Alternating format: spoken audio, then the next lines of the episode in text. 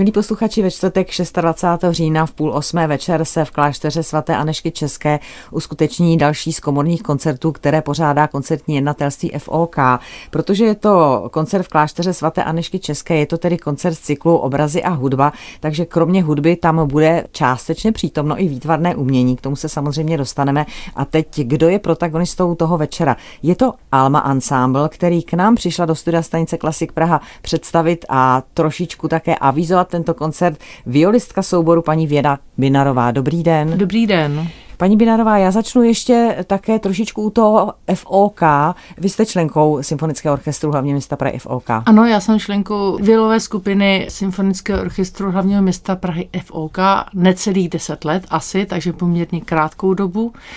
Zároveň se věnuju komorní hudbě a tím se asi dostáváme k našemu koncertu, který uslyšíme v Aneském klášteře. Ano, na tom koncertě zazní dvě velká díla. Jednak to bude kvartetní věta C-moll France Schuberta a jedna klavírní kvintet číslo dvě A-dur Antonína Dvořáka. A když se podívám do té programové brožury, tak tady vidím čtyři krásné půvabné dámy v klasickém kvartetním obsazení. Nicméně není tady Alma kvartet, ale Alma ensemble. Tak jak si to máme vysvětlit? Ano, děkuji za otázku. Ráda vysvětlím. Co se týče, proč nejsme kvartet, ač nás spousta lidí za to považuje. Ono to spočívá v tom, že jsme všude vyfocené jako čtyři ženy a jsme kvartetní obsazení, ale záměrně jsme nevznikali jako kvartet, ale ensemble, abychom se mohli věnovat vlastně variabilním skladbám, to znamená a obsazení.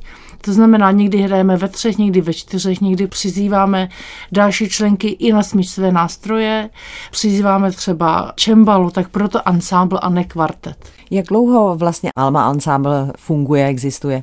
Alma Ensemble vznikl přibližně v roce 2020, tak nějak předtím, než začalo covidové období.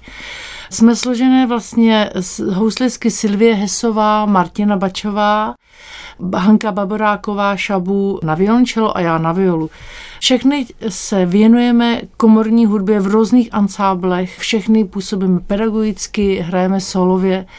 A vlastně tento nápad vznikl, myslím, možná právě od Martiny Bačové. Všechny jsme se znali a prostě jsme se nějak svorně dohodli, že si spolu zahrajeme.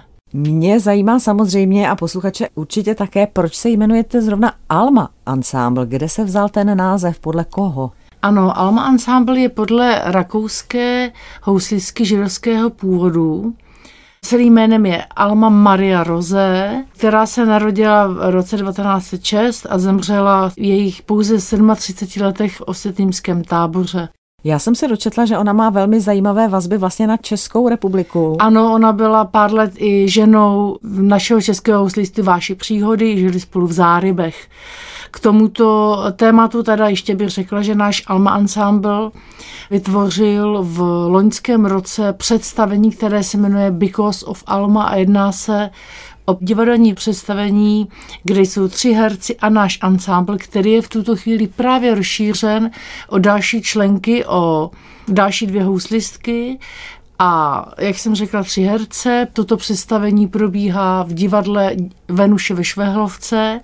Režii dělala, to by asi posluchače zajímalo, známá režisérka Jaroslava Šiktancová. Scénář napsala Martina Kinská a hudební režii sama přímo Silvie Hesova.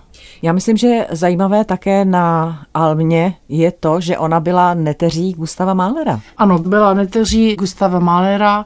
Ona byla vlastně dcerou jeho mladší sestry, jak jsem se dočetla a oba její rodiče také byli eh, muzikanty, ano, nicméně otec, její osud byl Ano, otec byl housista ve vídeňských filharmonicích a matka byla vlastně sestrou Gustava Mahlera. Ano, ano, ano. A vy už jste předeslala, že ona měla vlastně tragický osud, protože ona skončila v Osvětimi během druhé světové války. Ano, ona tam vedla ženský orchestr, čímž zachránila mnoho životů a vlastně dělala i to, že když některé ženy nedokázaly tak dobře hrát na nástroje, jak bylo potřeba, tak třeba rozepisovali noty nebo starali se o provoz orchestru. A tím je vlastně zachránila zachránilo. Tak pojďme se teď podívat blíž k tomu koncertu, který už jsem tady avizovala ve čtvrtek 26. října v klášteře svaté Anešky České. Tam budete hrát tedy v tomto kvartetním obsazení, které vy jste vyjmenovala a už jste říkala, že jste přizvali i klaviristu Miroslava Sekeru. Budou tam dvě velká díla. Proč jste volili zrovna Šuberta a Dvořáka? Já si myslím, že souvisí to trošičku i s prezentací obrazu, o kterém bude mluvit kurátorka Národní galerie. Jedná se o představení malířky a krajinářky Jenny Salmové, což byla současnice France Schuberta. A myslím si, že právě toto byl i dramaturgický záměr pana Martina Rudovského. To znamená, zadání znělo romantická hudba, tak jsme nabídli kvartet C-moll France Schuberta a klavírní kvintet Antonína Dvořáka. A už jsme tady zmiňovali, že budete hrát s Miroslavem Sekerou, naším předním českým klaviristou. Patrně i s ním se asi nepotkáváte v té komorní muzice poprvé. Nepotkáváme, máme za sebou již několik koncertů na festivalech, jako je třeba Novofest, který se pořádá v Praze, nebo Rok na čtyři doby a i koncerty jiné, drobnější nebo ne tak velké. Takže určitě spolu hrajete rádi a je to příjemná spolupráce. Velice příjemná, protože muzikantsky, když se říkne, že jsme si sedli, tak to, to, to opravdu platí tak my srdečně zveme naše posluchače na 26. října do kláštera svaté Anešky České. Bude tam hrát tedy Alma Ensemble, Miroslav Sekera a znít hudba France Schuberta a Antonína Dvořáka, samozřejmě více na www.fok.cz. A já jsem moc ráda, že nás přišla pozvat violistka paní Věra Binarová. Přeji vám, ať ten koncert proběhne tak, jak jste si naplánovali, mnoho spokojených posluchačů a samozřejmě vše dobré ve vašem profesním životě i nadále, nejenom v rámci tohoto koncertu. Ano, děkuji vám moc krát za pozvání a ještě jednou zvu posluchače na náš koncert. Budeme se těšit 26. října v Aneském klášteře 19.30.